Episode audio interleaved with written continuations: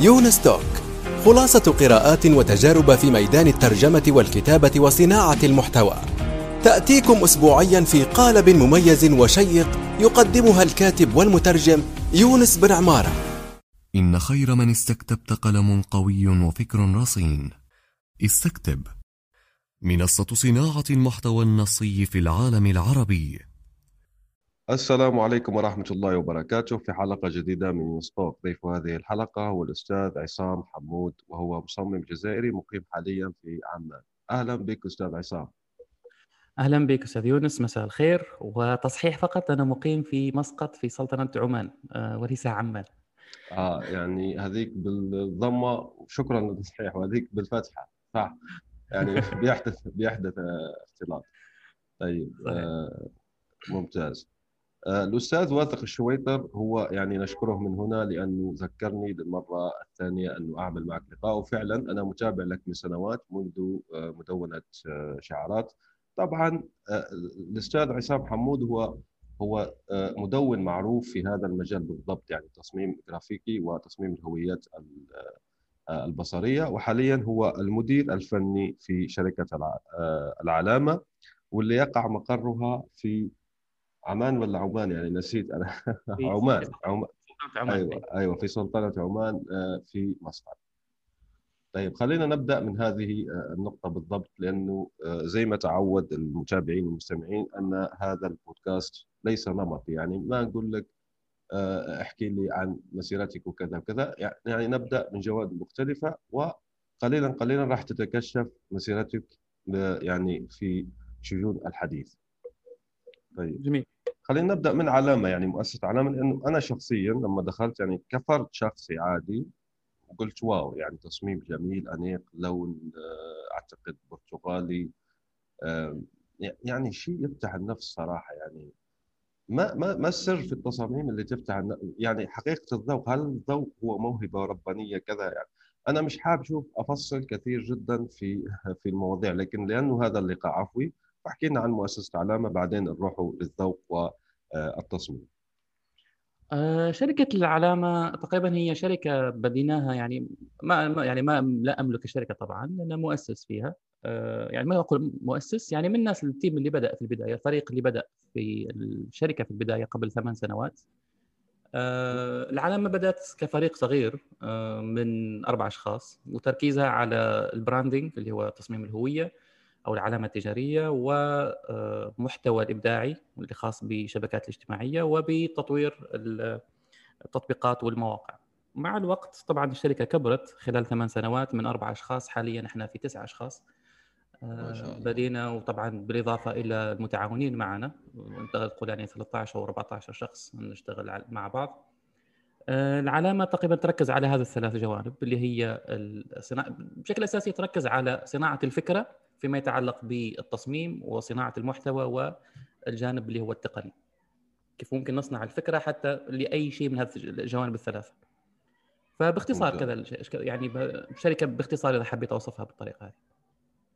طيب كيف كانت انتقالتك بين العمل كحر، يعني أنت مصمم حر بنفسك مستقل، إلى العمل المؤسسي؟ أنت تعرف يعني في مقولة، هذا ينطبق على المبرمج، لا أدري لعادة مصممين، مبرمج لما بيرتفع مقامه في السلم الوظيفي يقول لك أنا والله يعني اشتقت للبرمجة، ما عاد يعني الإدارة أكلت لي كل وقتي. هل حدث هذا معك كمصمم؟ يعني هو يحدث حاليا شوية، لكن يمكن لأنه الشركة ما تحب تتوسع، ما تكبر أكثر، يعني الشركة عندها أنها تحاول تخلي الفريق كله فريق فيه طابع الفني، يعني أنه الناس بعدها تمارس مهنتها. يعني مثلا الرئيس التنفيذي اللي هو حشر المندري مثلا، هو دارس تسويق في أستراليا، ماخذ ماجستير من غريفيث في أستراليا، ودارس تسويق، واشتغل مع شركات مثل أوريدو، يعني كان ماسك يعني قسم الشبكات الاجتماعية لأوريدو، وبعد ما تأسس الشركة وكل شيء وتفرغ للشركة، بعده لحد الآن هو يقول لك لا أنا أحب أصنع أفكار.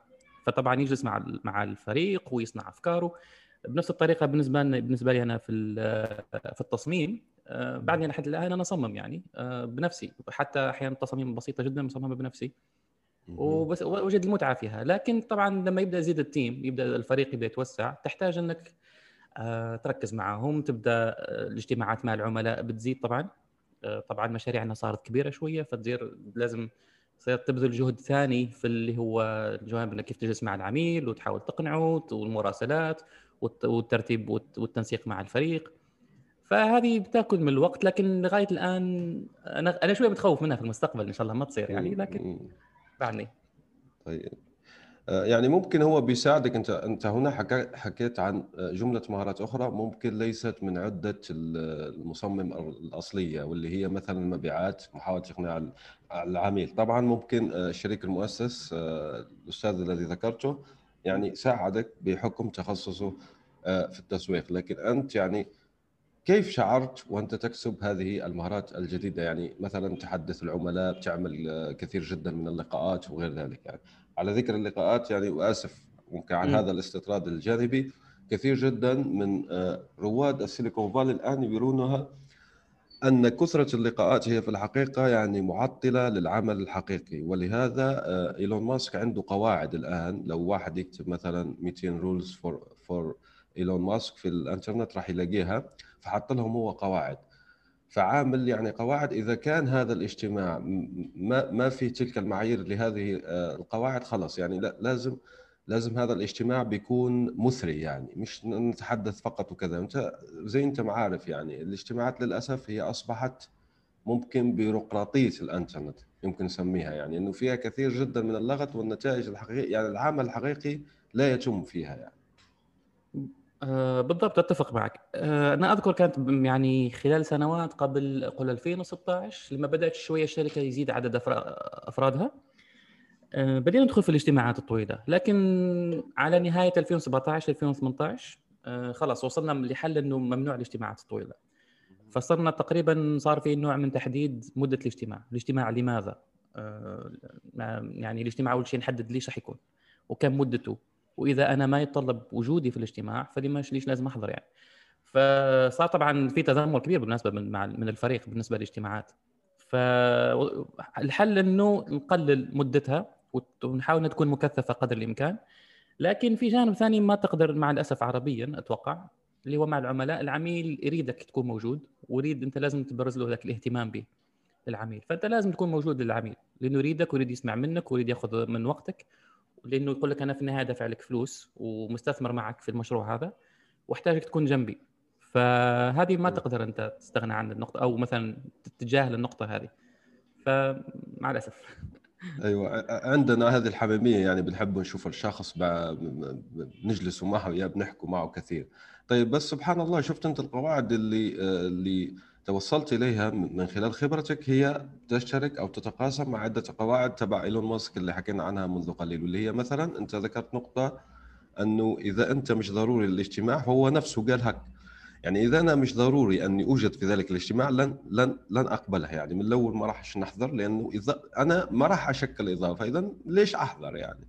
فاوكي، لكن بعض الناس زي انت ما حكيت يعني في لدينا نحن العرب، لا احيانا نريد حضور الشخص لمجرد حضوره يعني، حتى لو لم يقدم قيمه اضافيه حقيقيه يعني ملموسه لذلك الاجتماع.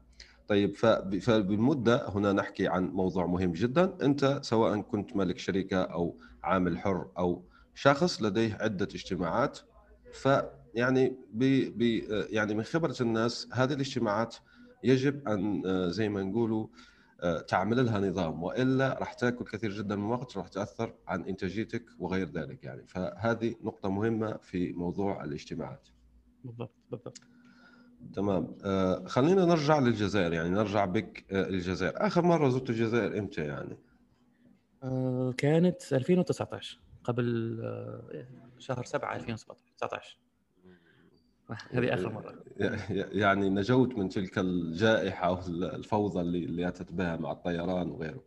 لا، كنت مع الاسف يعني، هذه من بين الحوادث المؤسفه انه كان فيه عرس 2 من اخواتي البنات، فكانوا بيتزوجوا يعني، فانا كنت مخطط اني اطلع شهر 3 2020، لكن بدات طبعا شركات الطيران توقف، وبدا في هذا الغلق وكل شيء والحظر وكل شيء، فقلت اوقف لانه كان في عندنا مشاريع كبيره وما ينفع انه نتركها، لانه طالع على اسبوعين فقط.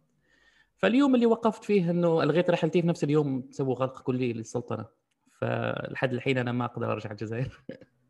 ان شاء الله ان شاء الله عوده قريبه ان شاء الله، وربي يهني العائله الكريمه، يعني هذا خبر سعيد على كل حال ان شاء الله. طيب نرجع زمنيا، يعني ممكن فكريا للجزائر، من الوقت اللي كنت انت فيه في الجزائر، يعني كيف تعلمت، يعني اعطينا اول لمحات تعرفك على برامج التصميم ككل، شغفك في التصميم. هي كانت اظن بدايه 2000، سنه 2000 لما تخرجت من لما خلصت، يعني اخذت البكالوريا، شهاده البكالوريا والثانويه بالنسبه للمشرق لانهم ما يستخدموا هذا المصطلح. بعد ما انهيت الثانويه اظن وقتها بديت ادرس في الجامعه اللي هي البيولوجي، بس في نفس الوقت كنت اعمل في اللي هو الكافي نت او السيبر كافي. تعرف الفتره هذه كان في هذاك البوم للنوع هذا من الاعمال، فكنت اعمل تقريبا يعني الصباح ادرس والمساء اعمل في كافي نت. وتعرفت على منتدى روايات نت اللي كان يهتم ب روايات مصريه للجيب اذا تعرفها، اللي هي تبع المؤسسه العربيه الحديثه في مصر.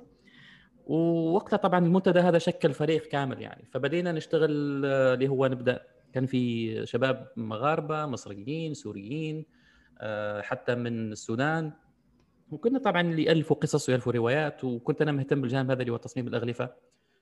فعملي في الكافي نت ساعدني نتعرف على شيء اسمه الفوتوشوب، وخلاني اني احاول انفذ الاغلفه هذه للشباب هذول اصدقائي. ومع الوقت تطور يعني الموضوع، انه ما صار فقط تصميم اغلفه، صار اهتمام باني اغير تخصصي كله من بيولوجي اني اروح فنون جميله من سنه 2003. فوقفت البيولوجي وقررت اني اروح فنون جميله، اني حبيت اتوسع في المجال هذا. فهمتك، يعني لكي ممكن يعني يواكب شغفك او يتوائم شغفك مع دراستك الفعليه. طيب احكي لنا عن اول عمل مدفوع في التصميم وكم كان، يعني من بدايتك الاولى اول عمل نلت مقابله مال حقيقي يعني في التصميم. انت ذكرتني بشيء، اوكي. هو سؤال دائما اطرحه على المصممين، يعني ما اول عمل لانه دائما يكون وراه قصه جيده يعني. لا اول عمل هو هذا العمل اللي اكتشفت فيه فوتوشوب. اوكي ممتاز، اشكرك على السؤال. صار انه طبعا وانا اشتغل هناك على قبل ما ابدا اشتغل في الفوتوشوب كنت اشتغل في الكافينات، فكان في واحدة من الفريق اللي اشتغل معنا في الكافينات، كانت هي وزميلها عملوا برنامج اسمه سهلة مهلة، أو كانوا يتعاونوا مع شخص كان عنده موقع اسمه سهلة مهلة اللي هو مثل وادي كنيس إذا تعرفوا حاليا، كانوا وقتها في الفترة هذه. فكانوا يريدوا يشتغلوا على ايكونز أو أيقونات لشيء مثل اللي هو العقارات، شيء للسيارات، شيء للأثاث وغيره. فطلبوا مني ارسمهم ايكونز، ارسمهم واشتغل عليها على الفوتوشوب. وقتها انا كنت اسال وش الفوتوشوب هذا، فعملت مجموعه ايقونات.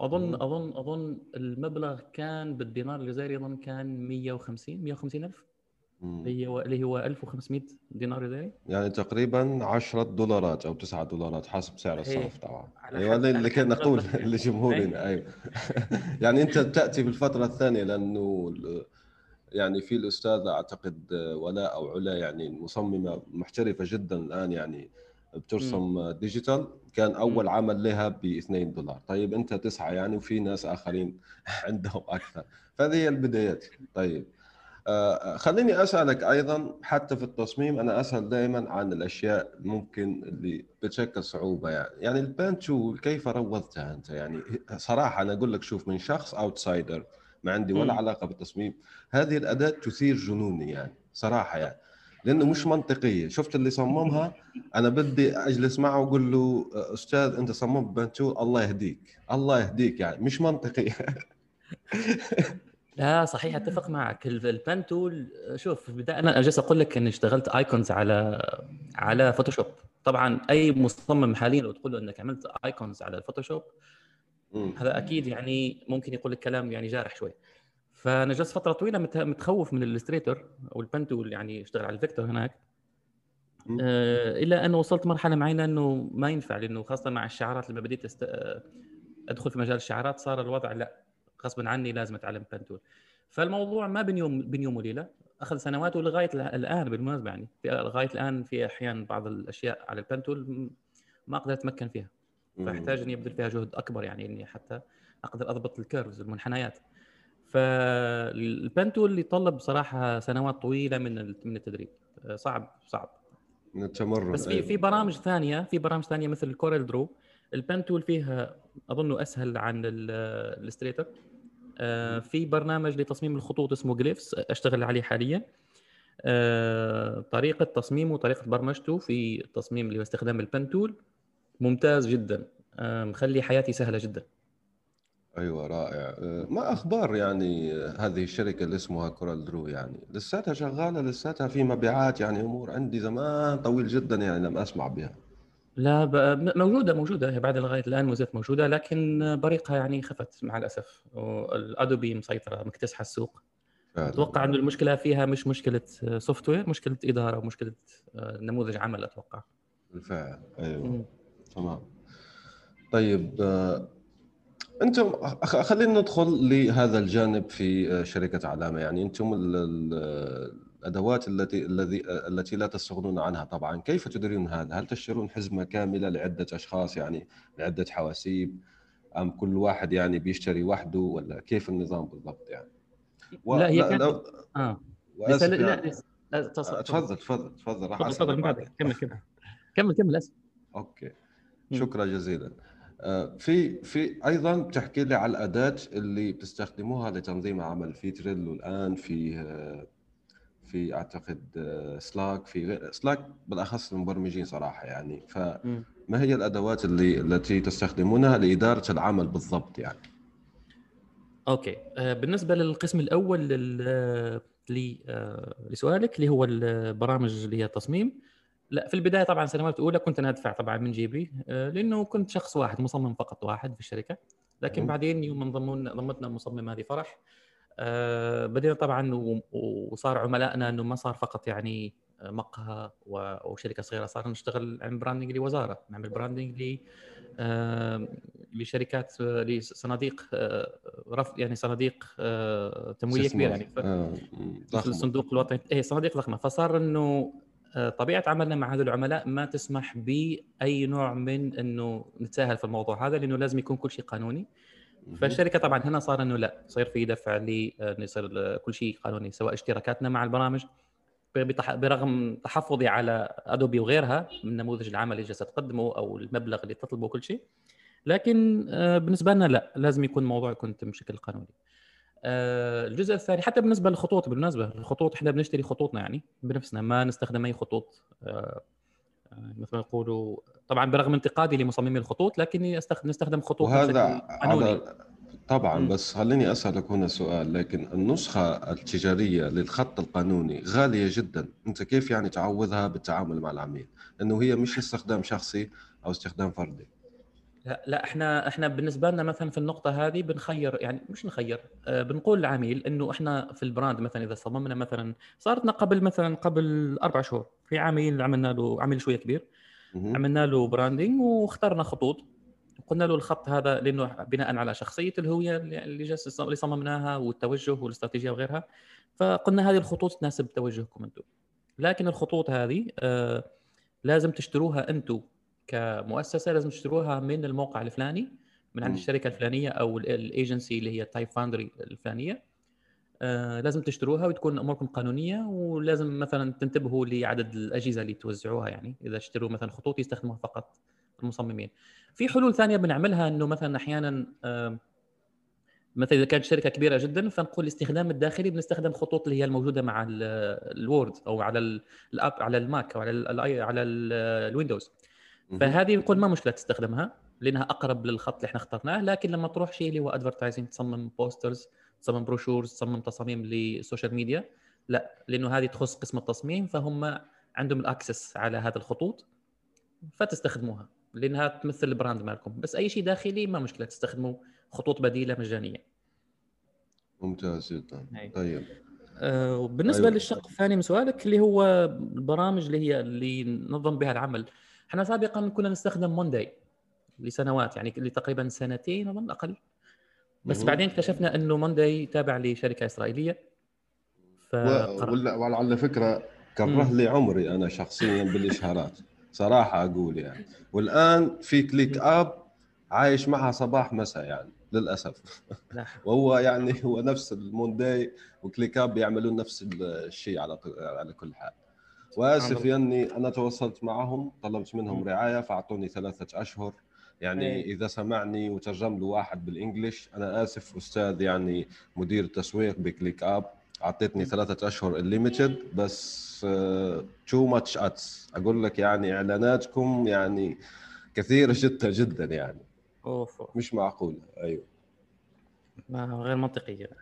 فمثل ما قلت لك احنا اشتغلنا مونداي، لكن مونداي بسبب انه اكتشفنا انه التطبيق في النهايه اسرائيلي، فقررت الشركه انها تستغنى عن التطبيق وجلسنا فتره بدون اي، مع انه مونداي كان ممتاز، جلسنا فتره لسنه ونص بدون اي تطبيق او 2 سنين. طبعا نستخدم بالنسبه لنا للحوارات اليوميه والترتيب والتنسيق مع الفريق نستخدم سلاك، معنا سلاك. لكن بالنسبه لمتابعه الجدول اليومي ونعرف الديدلاين والتايم لاين ونعرف الاجتماعات اللي موجوده كل شيء، احنا نستخدم حاليا فلوت FLOAT، برنامج لطيف وبسيط، وحتى يعطيك ممكن يعطيك تقارير اللي مثلا اذا العميل طلب تقرير انه كم الموظف الفلاني مثلا عندكم كم ساعه استهلك من العمل على المشروع الفلاني، يقدر يعرف. فاحنا حاليا تحت في التجربه، بديناه من 3 أسابيع اتوقع، من 3 أسابيع او شهر. فبس لغايه الان التطبيق جدا جميل. طبعا راح نحط الرابط تبعه في التدوينه التابعه لهذه الحلقه. طيب خليني احكي لك قصه من القصص. انا مره لما احكي مع الناس اقول لهم ليش لا تشاركون معارفك مثلا، انا سمعت عن واحد بيصمم ايقونات. على ذكر هذا الشيء، انت لما حكيت على الايقونات هو خطر لي في بالي واحد يصمم جزائري هو في الايقونات، وعلى موقع اسمه فافيكون اعتقد، في موقع زي هيك، ويربح تقريبا يعني الله يبارك له ويزيد له، يعني يربح مبالغ جيده من مبيعات هذه. فقلت له انا ليش يعني ما يكتب قصته للناس؟ فهو ذكر لي من باب يعني من الاسباب اللي تخلي ممكن حسد الناس، هو ما بحب يظهر، ممكن بيعرف سري فيصبح السوق مزدحم. فهذه لا صراحه انا لم تقنعني. وهنا نرجع للناس الرواد المشاركين في دعم المحتوى العربي زي حضرتك استاذ عصام. يعني انت بدات، يعني ما الذي أقنعك بأنك تكتب مثلا مقالة مجانية عن شعارات في مدونتك؟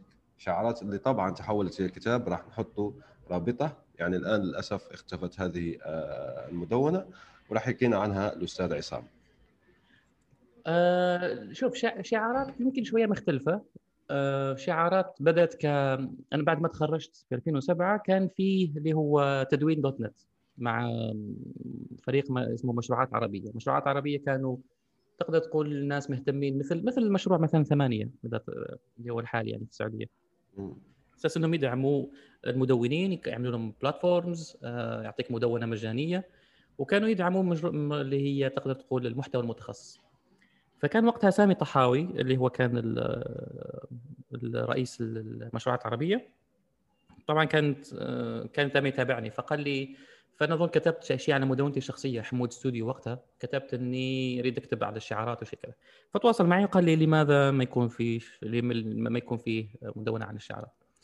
وقتها كنت بعدني متخرج، وأصلا كمشروع تخرجي عن البراندينج، كان بالنسبة بعده شيء جديد حتى في الفنون الجميلة عندنا في الجزائر. فعملت مشروع اللي هو تصميم شعار لدار نشر ومجلة ثقافية في الإديتوريال أو تصميم الإخراج التنفيذي. حبيت استكشف المجال هذا اكثر، فقررت اني ابدا المدونه هذه. كانوا عاملين التوثيق، اي معلومه اتعلمها بنزلها هناك. فبالنسبه لي مش فقط مشاركه معرفه، في نفس الوقت توثيق لتجربه لتعلمي انا، الاشياء اللي تعلمتها والاشياء اللي جات في طريقها من خلال الرحله هذه. لاحقا بعدين صار فيه نوع من تقدر تقول تجميع محتوى جيد مرتب، وبالنسبه لي اللي هو يفيدني، اللي هو هذا اسمه التسويق بالمحتوى، او يعني بالنسبه لي انا كاسمي كمصمم احتاج اصنعه من خلال اني اصنع هذا المحتوى الجيد هذا. فما معناه انه انا شارك المحتوى هذا انه ممكن حد يجي منافسه. طبعا دائما موجوده منافسه، لازم مطلوبه، وما كانت تسبب لي هذيك الاشكاليه الكبيره هذيك، ما عندي مشكله. بس انا بالنسبه لي اذا وصلت صنعت محتوى جيد في نفس الوقت قدمت في مقابله تقدر تقول تصاميم جيده واعمال جيده، فهذا راح يساعدني جدا في انه يخلق هذيك الصوره الذهنيه عند الناس بشكل صحيح. صح. هنا نحكي انك انت الاستثناء وليس القاعده، يعني انك بتشارك معرفتك. طبعا انت ذكرت شيء مهم جدا هو التوثيق. خليني اسالك هذا السؤال، بعد سنوات من اطلاقك للمدونه، وانت حتى مستمر الان في مدونتك الشخصيه ما شاء الله عليك، يعني عصام حمود، راح طبعا نحط رابطها، هل كان الامر يستحق يعني الجهد اللي انفقته في صناعه محتوى مجاني في تلك المدونه؟ هل كان يستحق وقتك ام لا؟ ايوه يستحق، وبعده يستحق لغايه الان. لغايه الان انا اكثر شيء حزين عليه بسبب الانشغال بالعمل اني ما عندي وقت اني اكتب. واهتمامي حاليا ما صار فقط بالمحتوى اللي هو السريع، لا يعني انا احب اشياء اكتبها بشكل تكون اكثر عمقا يعني. فاذا تلاحظ مثلا المحتوى الاخير اللي موجود على عصام حمود على المدونه الحاليه، محتوى يعني جلست فيه شهر، يعني كم شهر وانا اكتب المحتوى. يعني مثلا المقاله اللي حول وسام شوكت جلست طبعا اجمع المحتوى كم شهر. ما يعني مثلا التدوينه اللي حول السيارات جلست فيها نفس الشيء تقريبا شهر او شيء، اقرا عن كل براند لكل سيارات لكل شركات سيارات. فبالعكس انا اشوفه يستاهل ويستاهل اكثر يعني. بالعكس الواحد مقصر اصلا انه ما جالس يكتب. ما شاء الله عليك. انا فقط حبيت يعني اوصل باجابتك هذه رساله للاخرين، لانه للان ما زال الناس بعضهم يسالون هل التدوين يستحق وقتك ام لا. فهذا الاستاذ يعني المصمم عصام حمود بيقول لك يستحق وقتك.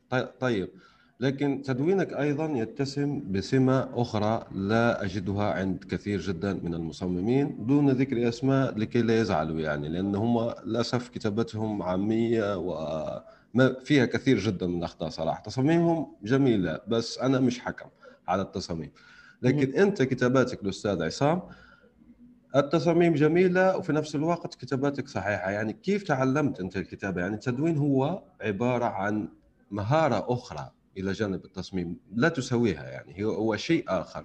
كيف اكتسبت المهاره تبع التدوين النصي بالذات يعني؟ اوكي، كيف تكتب جيدا من الاخير يعني؟ أيوة. لا ما اعرف اذا كتابتي جيده ولا، بس اتوقع انه الكتابه لا بالمناسبه حتى انت كتابتك جيده يعني، اسلوبك ممتاز. الله يخليك. هذا يسعدني ويشرفني. لا بالعكس مش مجامله يعني. فانا اظن يمكن بسبب شوف انا هذه بسبب يمكن الاشياء اللي بديت اشتغل عليها قبل. طبعا روايات مصريه بنجيب ساعدتني جدا في صياغه اسلوبي، خاصه مع روايات الله يرحمهم يعني احمد خالد توفيق ونبيل فاروق الله يرحمه. وفي الناس اللي مثلا برغم الناس يتحفظ عليهم وتقول لك هذاك مستوى يعني مش روايات ومش ادب وكل شيء، لكن اسلوبهم في الصياغه وفي السرد ساعدني جدا. بس بنفس الوقت انا اشتغلت مع مركز اسمهم مركز شهاب الاعلامي، هذو مجموعه كانوا جزائريين كانوا مقيمين في ماليزيا، وكانوا عاملين موقع خاص انا كنت وقتها الويب ماستر معهم في اظن نفس الشيء في الفتره اللي كنت ادرس فيها فنون وكنت اشتغل في كافينات، فكنت اساعدهم في تصاميم المواقع وفي ترتيب المحتوى اللي موجود هناك. فكنت طبعا اتعامل مع ناس يكتبوا بشكل يومي، اتعامل في عندهم بعض الاصدقاء كانوا صحفيين. بعدها اشتغلت مع المؤسسه الاوراسيه للفنون والعلوم والثقافه اللي في باتنا، وكانت مؤسسه طبعا انا كنت وقتها اخرج مجله باتنا انفو، اعمل الاخراج الفني لمجله باتنا انفو واصور واعمل احيانا حوارات واحيانا احدد بعض المحتوى معاهم. وفي نفس الوقت كنت ادون في مدونتي الشخصيه، واشتغلت فتره مع الاذاعه الوطنيه الجزائريه. كنت مخرج اذاعي في باتنا يعني كم شهر، واشتغلنا على موقع الاذاعه الجزائريه في نسخته الاولى، فالتقينا كثير من الصحفيين، وكان طبعا قراءاتي يوميا مع الموضوع هذا. فيمكن هذا سهل لي بشكل كبير اني اصيغ طريقه الكتابه يعني اني اقدر اكتب. ممتاز جدا. انا احب اذكرك يعني قبل ما انسى، لاني في هذا اللقاء اصلا قاعد اقول لنفسي تذكر تذكر شروق. ليش؟ لانه شروق وهي مدونه وطالبه طب من الجزائر، مصممه صاعده، تعتبرك مثلها الأعلى حقيقة. أنت شخص ناجح، مصمم جزائري ناجح، نفخر بوجودك. وهي عندها مدونة جيدة جدا صراحة اسمها مدونة شروق بن مبارك، طبعا راح نحطها في التدوين التابع لهذه الحلقة. أذكرها شروق وأظن عملت معها من قبل حوار. بالضبط، أيوة هي بالذات يعني. عندك اثر حميد وواسع النطاق ما شاء الله عليك وبارك الله فيك. طيب انا لاحظت هنا انك عملت مع عده جهات ما شاء الله عليك، يعني الاذاعه مثلا، هذا مركز شهاب او مؤسسه شهاب وغيرها. طيب كيف تاتي هذه الفرص؟ لاني صراحه اقولها لك، يعني صراحه انا لما احكي مع الناس الاخرين اشوف انه يا اما الشخص محظوظ بتجيه الفرص، مش فاهم يعني كيف تحصل على هذه الفرص صراحه. يعني ممكن هذا السؤال يبان يعني ساذج وفج وكذا، لكن الناس تسال يعني كيف انت تحصل؟ هل انت بترسلهم؟ هل انت مثلا تعمل كم كبير جدا محتوى؟ اقتل نفسي يعني في صنع المحتوى حتى يلاحظني شيئا ما، يحذني يعني شخص ما او مؤسسه ما او كذا، ولا كيف اعمل لكي على الاقل احصل على فرص؟ يا ريت يعني تدريب، مدفوعه مش مدفوعه، مش موضوع مهم جدا في الحقيقه يعني، لكن كيف الفرص بالذات يعني؟ والله اتوقع انه احيانا تكون الوقت المناسب فقط، هي الوقت فقط. مثلا اذكر مثلا مركز شهاب للاعلام، انا اصلا كنت في الكافينت، كان في صديقي فينا كثير، والصديق هذا هو يعني اسمه عبد الحق بقرقول من باتنا نفس الشيء، فهو اصلا كاتب، يعني هو يكتب يعني مقالات تحليليه سياسيه واحيانا بعضها اجتماعيه، وكان طبعا يعرف بعض الناس اللي هم يكتب معهم في مركز شهاب، فوقتها كانوا يسالوا عن اذا في مصممين ممكن نتعامل معهم، فبالطريقه هذه يعني الصدفه البحته يعني. اذاعه مثلا اذاعه باتنا نفس الشيء، اللي هم كانوا يشتغلوا من مركز شهاب، هذا مالك حداد واظن طارق، طبعا تعاملت معاهم من خلال مركز شهاب، لانهم نفس الشيء هم كانوا يديروا موقع بنباديس.net، فتعاملت معاهم، فهم كانوا يعملوا في اذاعه عنابه، وقتها كان عز الدين ميهوبي اللي هو مدير الاذاعه الوطنيه، وكان حاب يطور موقع الاذاعه الوطنيه، فقرر يجمع تيم ويشوف الفرق اللي في الاذاعه نفسها اللي ممكن تساعده في بناء الموقع، فبالطريقه هذه وصل الموضوع يعني. ما شاء الله.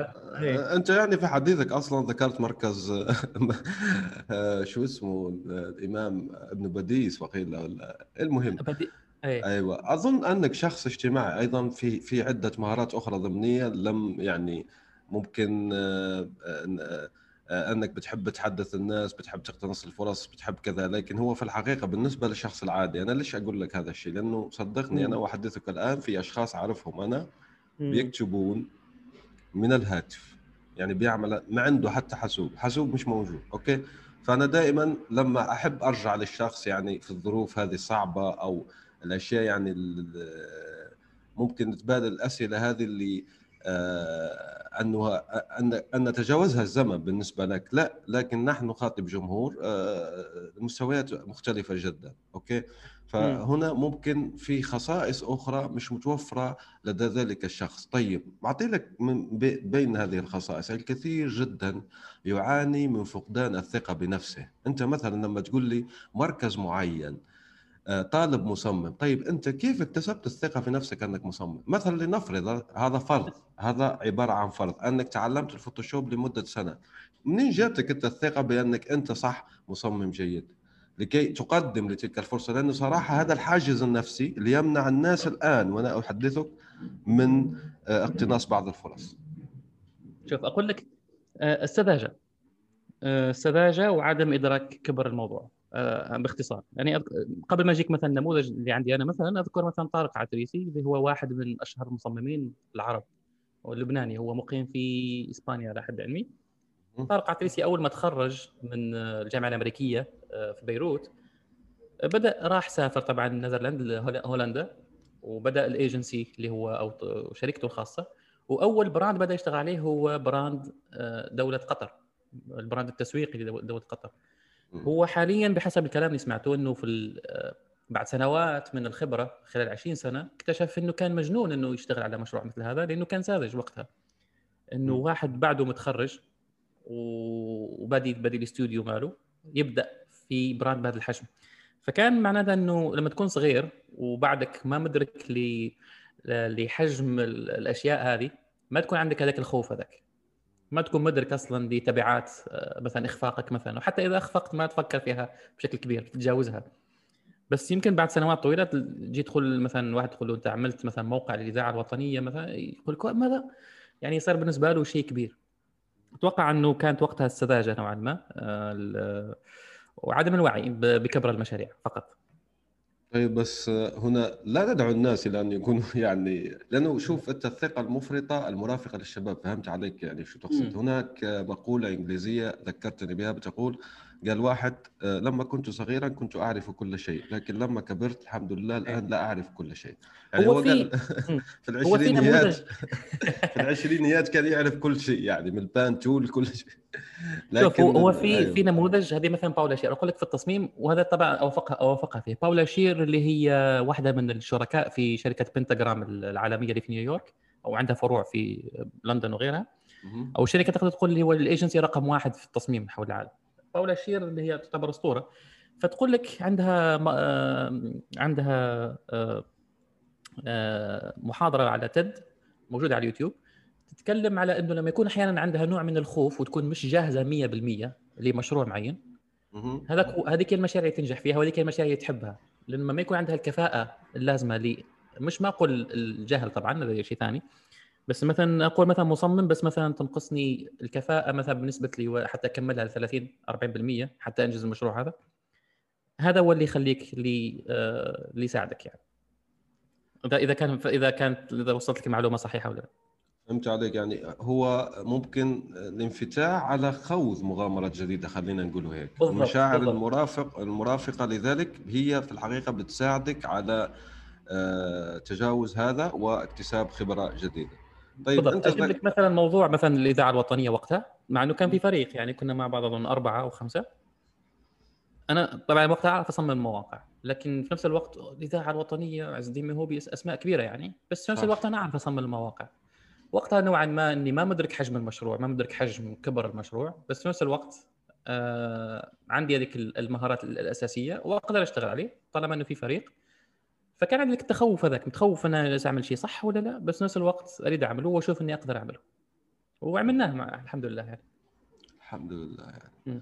طيب انت ذكرت بلد مهم جدا. شوف انا زي ما حكيت ايضا كمراقب خارجي اوتسايدر يعني لمجال التصميم، انت ذكرت هولندا. طيب ليش هناك متمركز عدد كبير جدا من صانعي الخطوط يعني العربية بالذات؟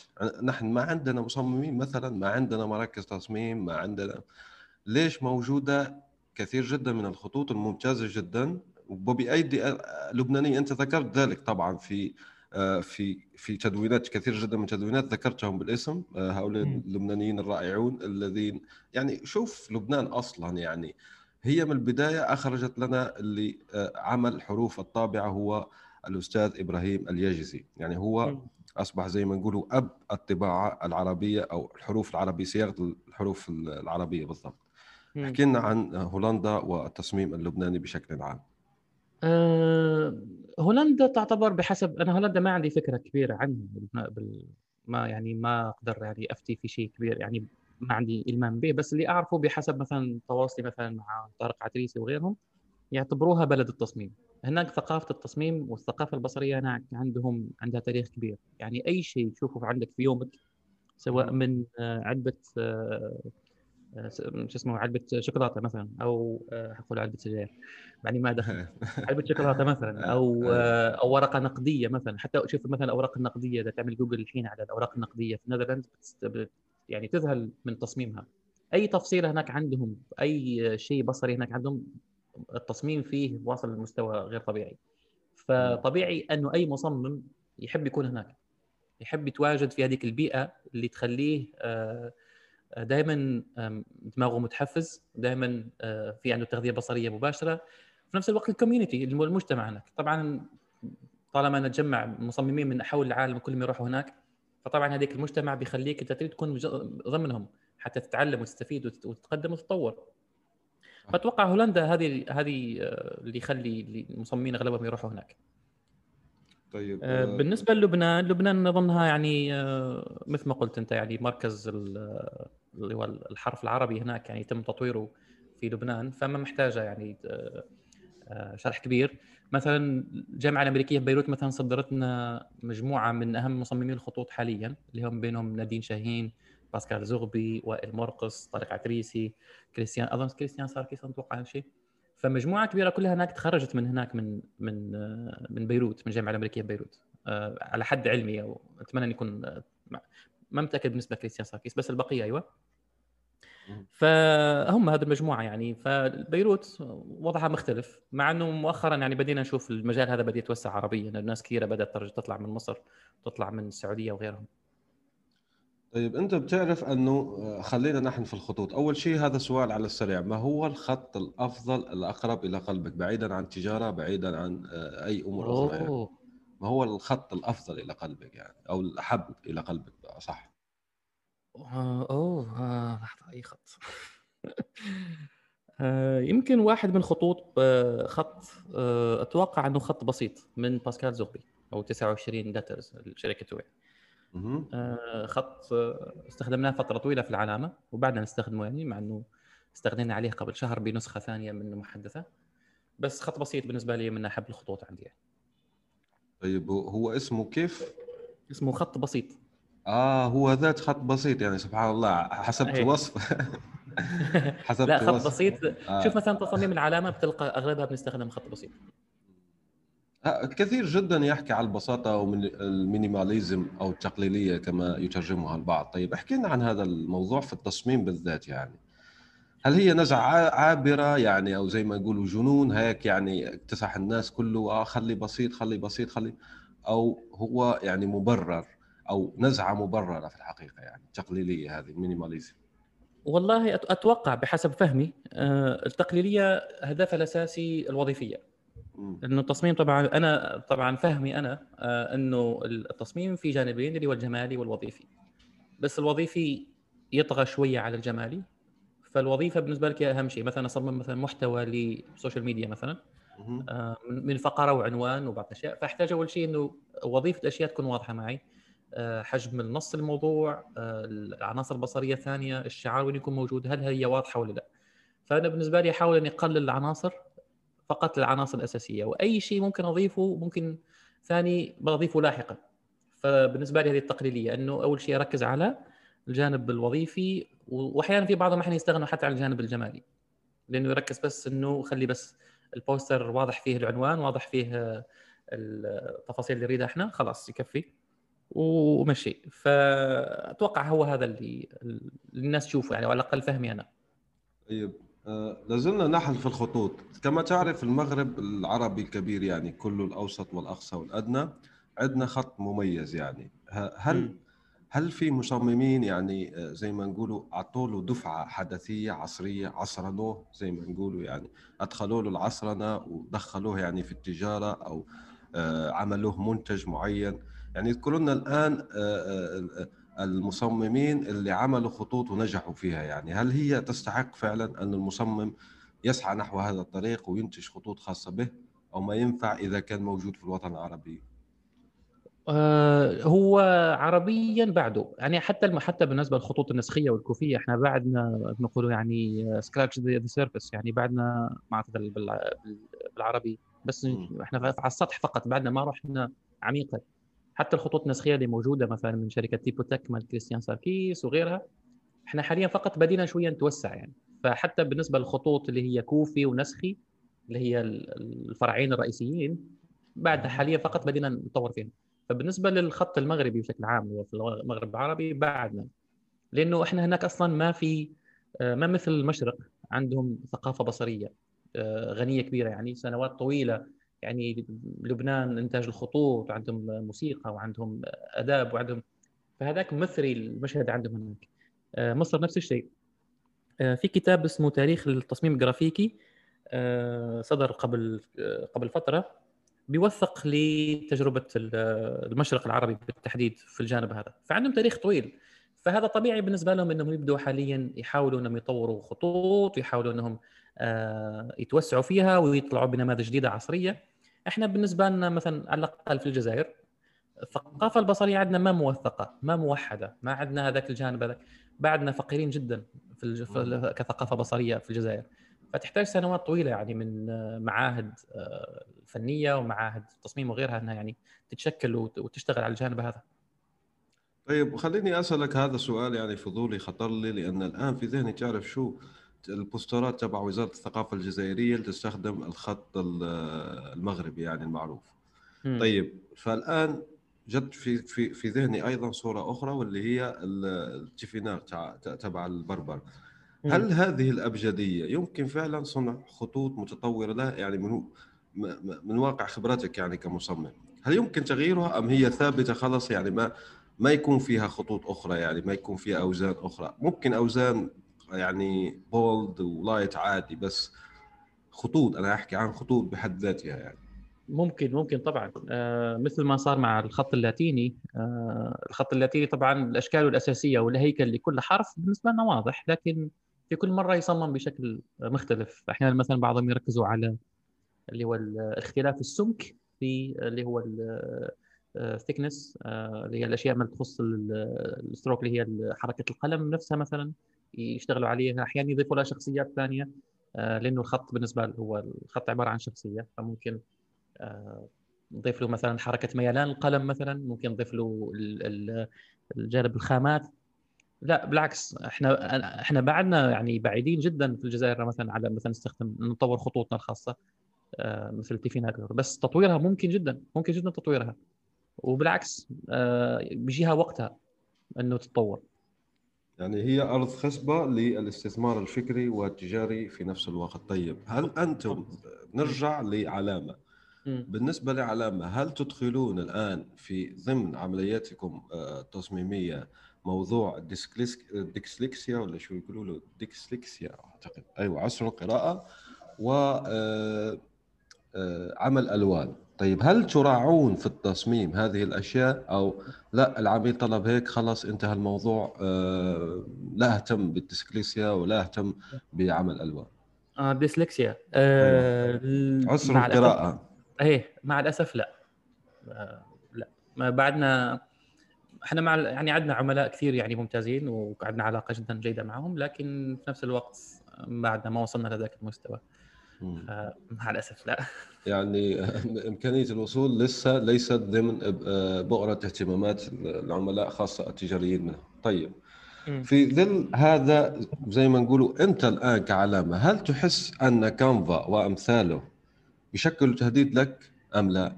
يعني هل راح يختفي المصمم الحقيقي أو المصمم زي ما نقولوا اللي صمم هو فعليا بوجود مثل هذه الأشياء، يعني التي تسهل حتى على العامي والبسيط جدا واللي ما عنده خبرة مسبقة على في التصميم؟ يعني هل أنت تشعر يعني كشخص بالتهديد بوجود مثل هذه الأشياء أم لا؟ شخصيا لا، يمكن لأني أشتغل ضمن شركة، أو يمكن لأنه عملائنا مختلفين شوية. شخصيا لا، يعني مثلا في جانب ثاني اللي هو الجانب البصري، ما أعتقد أنه كانفا وغيرها يعني وصلوا له. جانب اللي هو الإنساني، مثلا لما تروح للاستراتيجية، يعني مثلا إحنا مثلا قول اشتغلنا مع مؤسسة معينة، وقبل ما نبدأ أي تصميم إحنا لازم نصيغ استراتيجية المؤسسة هذه، يعني استراتيجيتها مش اللي هي جزء منها فقط الاستراتيجية البصرية. فهذا مستحيل أظن كانفا وغيره ممكن يوصلوا له، وحتى إذا وصلوا له ما أظن أنه بعده بعيد بالنسبة لي على الأقل، لأنه في جانب ثاني لازم تفهمه أنت اللي هو البعد الإنساني. لما تجلس مع العميل تعمل معاه البريف ملخص والاستبانات أو السيرفيز، وتجلس مع فريقه وتبدو تصيغوا إيش هي شخصية المؤسسة هذه، وين تبدو تروحوا، وإيش هي قيمكم، وإيش هي رؤيتكم، كيف تتواصلوا مع الجمهور وغيره. هذه الأشياء تحتاج بعد إنساني كبير وتفاصيل تصميمية ما أعتقد أنه كانفا يلبيها حاليا. في خلفية في الموضوع، يعني هذه الأدوات لا توفرها. هذا شوف يشبه لي، لأني أنا حاورت أيضا مبرمجين، يشبه أعتقد حركة لا حاجة إلى البرمجة، أنا ترجمتها هيك وأعتقد أنه ترجمة جيدة لها، وهي النو كود. يعني الآن في عدة منصات كثيرة جدا وبالتمويلات بالمليارات في السيليكون فالي، وفي يعني أكثر من 100 الآن يعني منصة، أحكي تمويل يعني بالملايين وأحدها بالمليارات عفوا، بتخلي الشخص لا يحتاج إلى مبرمج. لكن شخصيا أنا طبعا لم يتسنى لي أني أسأل هذا السؤال لأولئك المبرمجين، لكن تسنى لي أني أسألك الآن، هو ما يعني الجواب اللي قلته أنت، أنه ما تحس بالتهديد ايضا. اعتقد ان المبرمجين ايضا لا يحسون بالتهديد بالنسبه لادوات النو كود، بل هي في الحقيقه هي يعني مش عدو، هي ادوات لتمكين الغير قادر في الوقت الحالي يعني على توظيف مثلا او تحمل تكاليف تصميم احترافي راقي جدا. بالضبط بالضبط. طيب صحيح. الله يخليك يا رب. تمام، خلينا نبدأ الآن هنا بنصائح للمصممين يعني الصاعدين أو الذين يريدون الدخول للتصميم. وصدقني شوف، في عندي أنا ملاحظة دخلت في الملاحظة، بما أني محتك مع عدة أشخاص من مختلف التخصصات. مرة دخلت تعرف يعني واحد مترجمين، الناس كلها راحت للترجمة، الناس كلها كذا، أوكي. دخلت المصممين لقيتهم الناس كلها السوق ازدحم كذا، يعني دخلت للمسوقين يعني كل. أنا لاحظت الشيء هذا، ولما ينطبق على الجميع هو في الحقيقة مش صحيح يعني. فزي ما نقولوا هنا في واتسوف عندنا مثل يعني مضحك يقول لك اللي ما يلقاش خدمة يعمل غناء يعني. بكري بكري الشخص اللي ما عندوش يعني عمل، وهذا هو المثل اللي موجود في الانترنت لكن بصياغه مختلفه. انا شفته بعده 10 صياغات اعتقد. اللي ما عندوش عمل والفاضي ما عندوش شغل كذا بيعمل مترجم، وغضبان السيد يعني لانه يشوف في تدفق هائل يعني هو بيشوف مثلا عنده اشخاص في اليوتيوب بيقولوا له اعمل كمترجم هيك، وتلاقي 100,000 يعني تلاقي 100,000. أنا ليش أحكي عن المترجم لأنه عندي علاقة بالموضوع، أوكي. لكن أشوف أن هنا هو في الحقيقة انحياز يعني، هو في الحقيقة وهم أنك بتشوف. طبعا هذا رأي شخصي، أنا أريد رأيك في الحقيقة لأنه هذه الحصة لك ضيفي العزيز، فما رأيك أنت؟ شوف، كانوا من قبل هذا كان أنا أتوقع أنه بالنسبة لملاحظتك الدقيقة التصميم أصبح اللي هي العبارة الصحيحة أنا ذكرها كانت في بداية يوم بدأت المدونات. يوم بدأت المدونات أظن على في بداية 2000 وغيرها. طبعا صار فيه أنه يقول لك الصحافة مهنة من لا مهنة له. أظن التصميم نفس الشيء، صار مهنة من لا مهنة له. وطبعا الخلط الكبير بين اللي هي التولز وبين المجال نفسه، فالناس ما تفرق بين اللي هو الأدوات وبين المجال. إذا تعلمت الإلستريتر فأنت معناتها أنك صرت مصمم، فلا، هذا شيئين مختلفين تماماً. أنت مفترض أنك تكون مصمم حتى بدون الأدوات، وهذا كان بين مثلاً الشروط الأساسية اللي كانت لما كنا ندرس فنون لما كنت أدرس فنون في الجزائر كانوا يمنعونا من لمس الكمبيوتر، يعني ما تعمل ما تشتغل على السوفت ويرز، لازم ايدك، لازم انت تنفذ الأشياء أنها تكون أقرب للحقيقة ولا أقرب يعني إتقانها شديد بنفسك، لانك انت تكون اذا تستغنى عن الاداه مالك فانت ولا شيء. يفترض انك انت تكون متمكن من موضوعك ذهنيا وفكريا وتقدر تنفذه في اي مكان تريد. فهذه من المشاكل، لانه طالما الادوات صارت متاحه فهذا فتح المجال لناس كثيره دخلت الموضوع هذا من خلال الفوتوشوب والستيت وصارت تقول عن نفسها مصممين انها مصممه، وهذا لا، هذا خطا. فالتخصص نفسه دراسه المجال هذا جزء مهم جدا من انه اي حد يصير مصمم. ثاني شيء اللي هو الموهبة، إذا أنت ما موهوب يعني لو تطلع السماء وتنزل أنت مستحيل تكون مصمم. في ناس أنا أعرفهم يعني هم بنفسهم يقولوا الكلام هذا، يعرفوا الإلستريتر أحسن عني، يستخدموا البن تول أحسن عني، لكن ما عندهم هذاك الذوق، ما عندهم هذيك الموهبة أنهم يكسروا مصممين. بالضبط. وهل الذوق هذا، وأسف على مقاطعتك في الموضوع هنا لأن ذكرناه منذ فترة، يعني الذوق هذا هل هو هبة ربانية؟ يعني أعمل سكان النفسي ما لقيت عندي ذوق خلاص أبكي وأقول تصميم يعني مش مجالي وخلاص أشوف لي شغلانة أخرى، ممكن أروح للترجمة، لا أقول له راح للصحافة لا هو أيوة. شو يعمل بنفسه يعني؟ هل هو مهارة ولا يمكن تطويرها؟ يعني يمكن تدريب الذوق ولا لا؟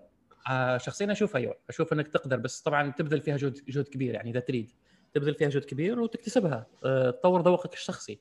لانه في مثلا احيانا شوف مثلا في ناس مثلا اللي هو النقاد السينمائيين وغيرهم، يعني عندهم ادراك كبير للافلام وطريقه اخراجها والسيناريو وغيره وكل شيء، لكن مع انهم ما يعرفوا مثلا يمثلوا، مثلا يعني ما مثلوا كتبوا او ما كتبوا سيناريو. فهذا الجزء يعني اذا تعبوا على نفسهم مثلا انه يمارسوا اتوقع بيروحوا بعيد. فأتوقع أنه الاكتساب للموهبة هذه والمهارة هذه ممكن جدا، بس يتطلب جهد كبير. من المصادر أعطينا يعني مصادر، واذكر لنا ضمن هذه المصادر ما هي الأمور التي يستعملها الأستاذ عصام للتغذية البصرية يعني بالضبط. المصادر قصدك استلهام يومي؟ ايوه، لتدريب الذوق ما هو الجيد ما هو الحسن، وايضا مصادرك للتغذيه البصريه. طبعا عرف للناس ما هي التغذيه البصريه اساسا، انه في ايضا ما لا يعرفون المصطلح ماذا يعني. التغذيه البصريه انه تشوف اعمال بشكل يومي، يعني مثلا تدريب العين على انك تشوف اعمال كثيره، هذا ضروري جدا. مثلا وجزء مهم منها انك نفسي تبدا تقلد، يعني تقلد اعمالك في البدايه. يعني انا في البدايه يوم بديت طبعا كنت اقلد اساليب ناس ثانيه، بس وصلت مرحله معينه خلاص بديت اعرف انا ايش اريد، بديت اعرف انا وش هو الاسلوب اللي يناسبني اكثر، وش طريقه التصميم تناسبني اكثر. فبالنسبه لي المصادر ما اظن في عندي مثلا مصادر ثابته، يعني مثلا بالنسبه للتعلم مجال. انا مثلا درست فنون، درست 4 سنوات فنون جميله، كانت 3 سنوات دراسات فنيه عامه، وكانت سنه تخصص اللي هي اتصال بصري. لكن احيانا مثلا ادخل كورسات، يعني مثلا في اخر 2 سنين دخلت كورسات لتصميم خطوط، واحده مع نادين شاهين وواحده مع الدكتور خالد حسني، كانت مدتها لكل واحده اظن 4 شهور، كانت انتنس يعني مكثفه. فالكورسات هذه دائما ابحث اني يعني كل شهر كذا ادخل اشوف اذا في كورسات مكثفه بتساعدني اني ادخل فيها، لانه حتى اتعلم مهارات جديده او اتعلم مجال جديد مثلا في الخطوط، لانه صار مهم بالنسبه لنا، نسمى ملمين بالموضوع، فلازم اكون مدرك كثير للجانب التقني اللي فيه. اشوف مثلا، اقرا مثلا مقالات كثيره بالانجليزي على شو اسمه ميديوم بالنسبه للمصممين. والله ما اعرف، لانه في كل مره كيف العشوائيه هنا مهمه جدا. خلينا نركز هنا انه العشوائيه، وانه يكون عندك ايضا، انا اتصور انك حتى لما بتشوف مثلا فيلم قديم مسلسل قديم وكذا، اعتقد تركز على الخطوط. يعني هنا دقة الملاحظة مهمة، أنك ما تشوف وخلاص. ممكن تشوف بوستر، تشتري كتاب، بتشوف لوجو دار النشر بتفتحه، يعني بتشوف حتى تلك الزخارف التي تفصل بين، لأن لاحظت هذه المهارة موجودة عند المصممين. يعني هي دقة الملاحظة، لأنه زي ما يقولوا تفاصيل مهمة جدا، يعني فهو بيكون عنده دقة ملاحظة. فالتغذية البصرية مش شرط تكون عبر الإنترنت. نرجع هنا لكلامك، الموضوع أنك لازم تكون مصمم حتى دون أدوات رقمية في الحقيقة. بالضبط بالضبط. يعني شوف مثلا في نفس الشيء كتاب اسمه نسيت، مكتوب موجود في مكتبي في الشركة، اسمه يتكلم عن الثقافة البصرية في مصر. الكتاب هذا أشوفه يعني إلهام، يعني ينزلوا طبعا لمصر ويصوروا كل مثلا اللوائح، المحلات، الكتابات اللي موجودة في السيارات، طريقه تصميم البوسترات الاعلانيه، يشوفوا حتى الابواب كيف. فالثقافه هذه كلها على بعضها، يعني انت تشوفها بشكل يومي، هذه مهمه جدا. مش بس انك تدخل على بنترست او انستغرام، يعني تابعه نوعا ما للفولكلور او ما يسمى. هنا ذكرتني ايضا حتى الانستغرام يعتبر، لو تتابعه بشكل جيد، تغذيه بصريه ممتازه. لانه مثلا في حساب اسمه 100 باب اعتقد، قطري وهو انجليزي، فبيصور لك كل يوم اعتقد باب، والابواب مزينه بالالوان وشعبيه، يعني حلوه شيء. يعني فيه متعه بصريه صراحه. جميل جميل جميل. طيب بالضبط بالضبط. ايوه انا شفت في مدونتك انك تكلمت، طيب انت ايضا تكلمت انك يعني في لقائنا هنا انك يعني كنت حتى تصور لتلك المجله التابعه لاحدى الهيئات في باتنا. طيب ما علاقة التصوير، لأني أنا لاحظت أيضا هذه العلاقة، يعني التصوير مع المصمم، يعني عندهم علاقة خاصة. يعني بتلاقيهم معظم المصممين عنده قدرة على التصوير الفوتوغرافي صراحة. ما العلاقة بينهم؟ والله ما متأكد من المعلومة هذه إذا كان كل المصورين. أنا التصوير كان بس اهتمام شخصي، يعني كان التصوير، كانت عندي كاميرا وقتها وبديت اصور. وفي نفس الوقت في لي وجهين، مثلا تصوير صحفي، فكنت اشتغل مع المؤسسه هذه، وكنا احيانا مثلا نستضيف ناس. مع الاسف المؤسسه كانت يعني هي يعني مؤسسه غير ربحيه، فكانت تعتمد على الفند، تعتمد على الدعم المالي للولايه او الشركات الخاصه وغيرها، يعني حتى تقدر تطبع مجله. يعني فالمحتوى اللي كنا احيانا نعمله مع الاشخاص كنا مضطرين انه طبعا يعني اسافر مثلا مسافه طويله، ولازم نوثق هذا الشيء. فوقتها كان التصوير مهم، انه مثلا نتعلم كيف ممكن نصور الصوره بشكل صح. وقتها كان ما عندنا ذاك المحتوى العربي اللي خلينا يعني نعرف كيف نصور صح، لاني قبل فتره فتحت الملفات وشفت كوارث كنت عاملها الحمد لله انها محفوظه ما حد يشوفها.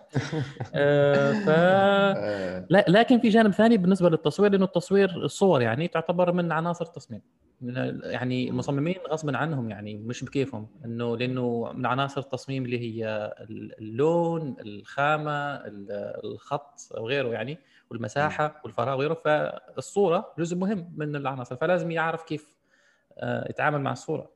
وهذه طبعا نقطه كانت بعدين في التخرج يعني كنت مهتم فيها. طيب، هو ملاحظه فقط شخصيه اقول لك عنها، انا لاحظت ان المصممين عندهم ميل الى التصوير، يعني مش دراسه او كذا لكي نوضح هنا للمصممين. هي ملاحظه شخصيه مني فقط، اني لاحظت كثيرا من المصممين عندهم فرع يعني بيحب يصور مهما كان، بيحب يتدرج في ذلك، بس هو مش شرط طبعا، مش اي مصمم فوتوغرافي هو مصمم والعكس ليس صحيح يعني. اتوقع انه بسبب توزيع المحتوى، لانه انا مثلا يوم تعطيني اريد اصمم مثلا بوستر او شيء للسوشيال ميديا مثلا، اشوف طبعا تكون عندي مثل ما نقول المساحه البيضاء هذيك، واشوف كيف ممكن اوزع المحتوى، الكلام كم نسبه ممكن ياخذ، يعني ممكن ياخذ 60% من المكان، الشعار ممكن ياخذ 5% من المكان.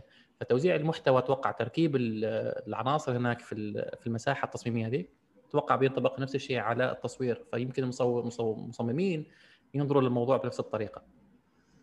ايوه طيب، يعني في عناصر مشتركه كثيرا تخلي الدخول لذلك الميدان سلس. طيب يعني للاسف الشديد وصلنا لنهايه هذه الحلقه، كان اللقاء معك ممتع، ولنختم بنصائحك للمصممين والمصممات الصاعدات، يعني اللي يحب يدخل هذا المجال كيف يدخله بشكل صحيح. شكرا لك يونس على الوقت الجميل هذا. بالنسبة للنصائح بصراحة في شوية، لأني مثل ما خبرتك أنا ما عارف أرتجل، بس أقول أنه ممكن بالنسبة للصاعدين أتوقع مجال التصميم عربيا على الأقل توبة، يعني مثل ما نقول نتكلم بالعماني، يعني الآن يعني فقط بدأ الحين في فترة ممتازة أنه الواحد ممكن يتخصص في المجال هذا. إذا توفرت لك فرصة لدراسته بشكل متخصص فهو شيء ممتاز. الدراسة الأكاديمية تغني عنك سنوات طويلة من التعلم بشكل عفوي، لأنه بتختصر عليك سنوات طويلة. يعني أنت ممكن مثلا معلومة تأخذ 5 سنوات لغاية ما تتعلمها، فممكن في الدراسة الأكاديمية تختصرها تتعلمها في شهر أو سنة بالكثير. فالدراسة الأكاديمية إذا تقدر توصل لها في معاهد مثل فيرجينيا كومنولث اللي في الدوحة في قطر، ممتازين يعني، جامعة ممتازة، في الجامعة الأمريكية في بيروت وغيرهم، يعني الجامعات العربية بدأت الحين تطلع. نفس الشيء، النصيحة الأولى يمكن لا تستعجل. هذه في كثير حاليا مع الأسف في الحين ترند إنه يشوفوا المصممين يريدوا يكونوا مشاهير ويريدوا يجمعوا فولورز وغيرهم. لا تغتر بعدد المتابعين. هذا كان بين أخطائنا في البداية. في السابق كنت أشوف إن المتابعين شيء مهم، حاليا لا، ما أشوف أبدا المتابعين حاليا، خاصة بالنسبة لشركات مثل العلامة مثلا، أو حتى شركات اللي في السعودية حاليا شركات ممتازة، أدركوا هذا النقطة هذه. لا يغرك المصمم صاحب عدد متابعين كبار، عملك هو اللي يتكلم عنك. اشتغل على نفسك، حاول أنك تطور ذوقك الفني، حاول أنك براكتس، يعني تمارس كل يوم تصميم، يعني تحاول تعمل أي شيء، تكون مجموعتك، اشتغل مشاريع تطوعية إذا تريد، لأنه هذه بتخليك تتدرب بشكل أسرع. أتوقع يمكن هذه النصائح أشوفها الأنسب، الباقي بيجي وحده يعني، حتى بيجي بطريقة أنت بنفسك ما كنت مدركها. طبعا تابع الأستاذ عصام محمود مدونته ورشاته اللي تقدمها. إذا طبعا أسألك هنا سؤال، هل ورشات مسجلة نلقاها في اليوتيوب؟ أعتقد في ورشة في اليوتيوب، بس هل كلها مسجلة؟ أنك ما شاء الله قدمت عدة ورشات، بتلاقيها في اليوتيوب مثلا؟ على حد علمي لا، على حد علمي ما في ورشات كانت خاصة، ما أعتقد أنها كانت مسجلة. كلها مش مسجلة يعني، وعندك بس لقاء في اليوتيوب. أتوقع كان مع عبد الغني شعيب، كنا نتكلم عن الخطوط. مش ورشة يعني، لقاء. لا. أوكي، أكيد راح يكون مفيد طبعا. أوكي تمام. زي ما حكينا يعني بتتابع المدونة تبع الأستاذ عصام محمود وغيره، لأنه شوف المدونة تبع عصام محمود الجميل فيها أنه فيها إحالات كثيرة جدا لأشياء أخرى يعني أنت عمرك ما سمعت فيها صراحة، يعني حتى لو كنت مصمم فراح تستفيد جدا من الكتب والكذا. طبعا أدعوك لشراء كتابه شعارات وتنزيل ذلك الفصل حول تصميم على الهوية التجارية. أشكركم جميعا، إن شاء الله يا رب يعني يكتب لنا لقاء آخر نحكي فيه، يعني احكي لنا عما هي المشاريع يعني لكي نختم بها، المشاريع المستقبلية لك يعني عما تعمل يعني الآن. حاليا مركز مع الخطوط، يعني حاليا جالس أشتغل على خط نسخي خاص وعلى خط عناوين ثاني، وجالس أشتغل على مشروع بودكاست لأني جاي نفسك يونس. يعني الآن مش لاقي يعمل بودكاست. لا شوف، نحن جماعة الميلينيال زي ما يقولوا الألفية كلهم، يقول لك ما تلاقي ألفيني ما عنده بودكاست. بالعكس أنا سعيد جدا جدا أن بهذا الخبر، لأنه راح يسد ثغرة. فقط قل لي أنه على التصميم ولا لا طبعا انا ما وقفت اني افتي في مجال غير مجالي، فبحاول ان تصميم خاصه توثيق للتجارب العربيه يعني. هو موجوده حلقه في اولى الحلقات موجوده مع شو اسمه خنساء ابو ناجي، وموجوده اظن في المدونه. الحلقات الجايه ان شاء الله مستقبلا تنزل. كان في اشكاليه في الصوت وغيرها، فجالس احل المشكله هذه، بس ان شاء الله يعني في الفتره الجايه بركز عليها اكثر. يعني جديده هذه الحلقه، اول حلقه لك انت، استضفت الاستاذه خنساء ابو ناجي صح؟ اي شهر 2 نشرت الحلقه. طيب صراحه اقول لك صراحه يعني هذه المبدعه انسانه مثيره للاهتمام، احكي لنا عنها، واعتقد عندها شركه مشبك اسمها. بالضبط، خنساء ابو ناجي بدات من الصفر، يعني اذكر في اللقاء معها فاجاتني، بدات من الصفر وبدات ايجنسي اللي هي شركتها الخاصه مشبك، اللي هي حاليا فيها فقط بنات في مجتمع مثل المجتمع السعودي.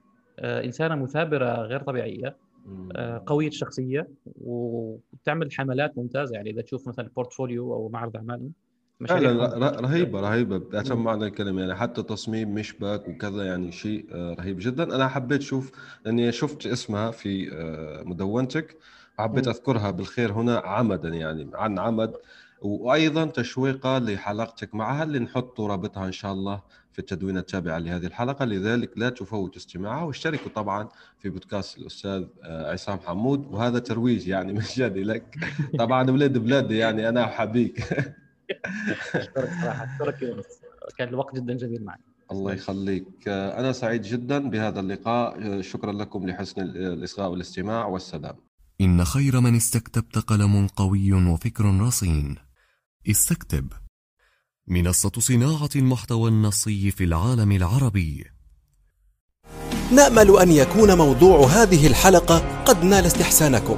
انتظرونا في الأسبوع القادم، ولا تنسوا مشاركة الحلقات والاشتراك بالبودكاست، علما أنه بإمكانكم مراسلتنا باقتراحاتكم للتحدث عن أي موضوع يتعلق بالكتابة والترجمة وصناعة المحتوى.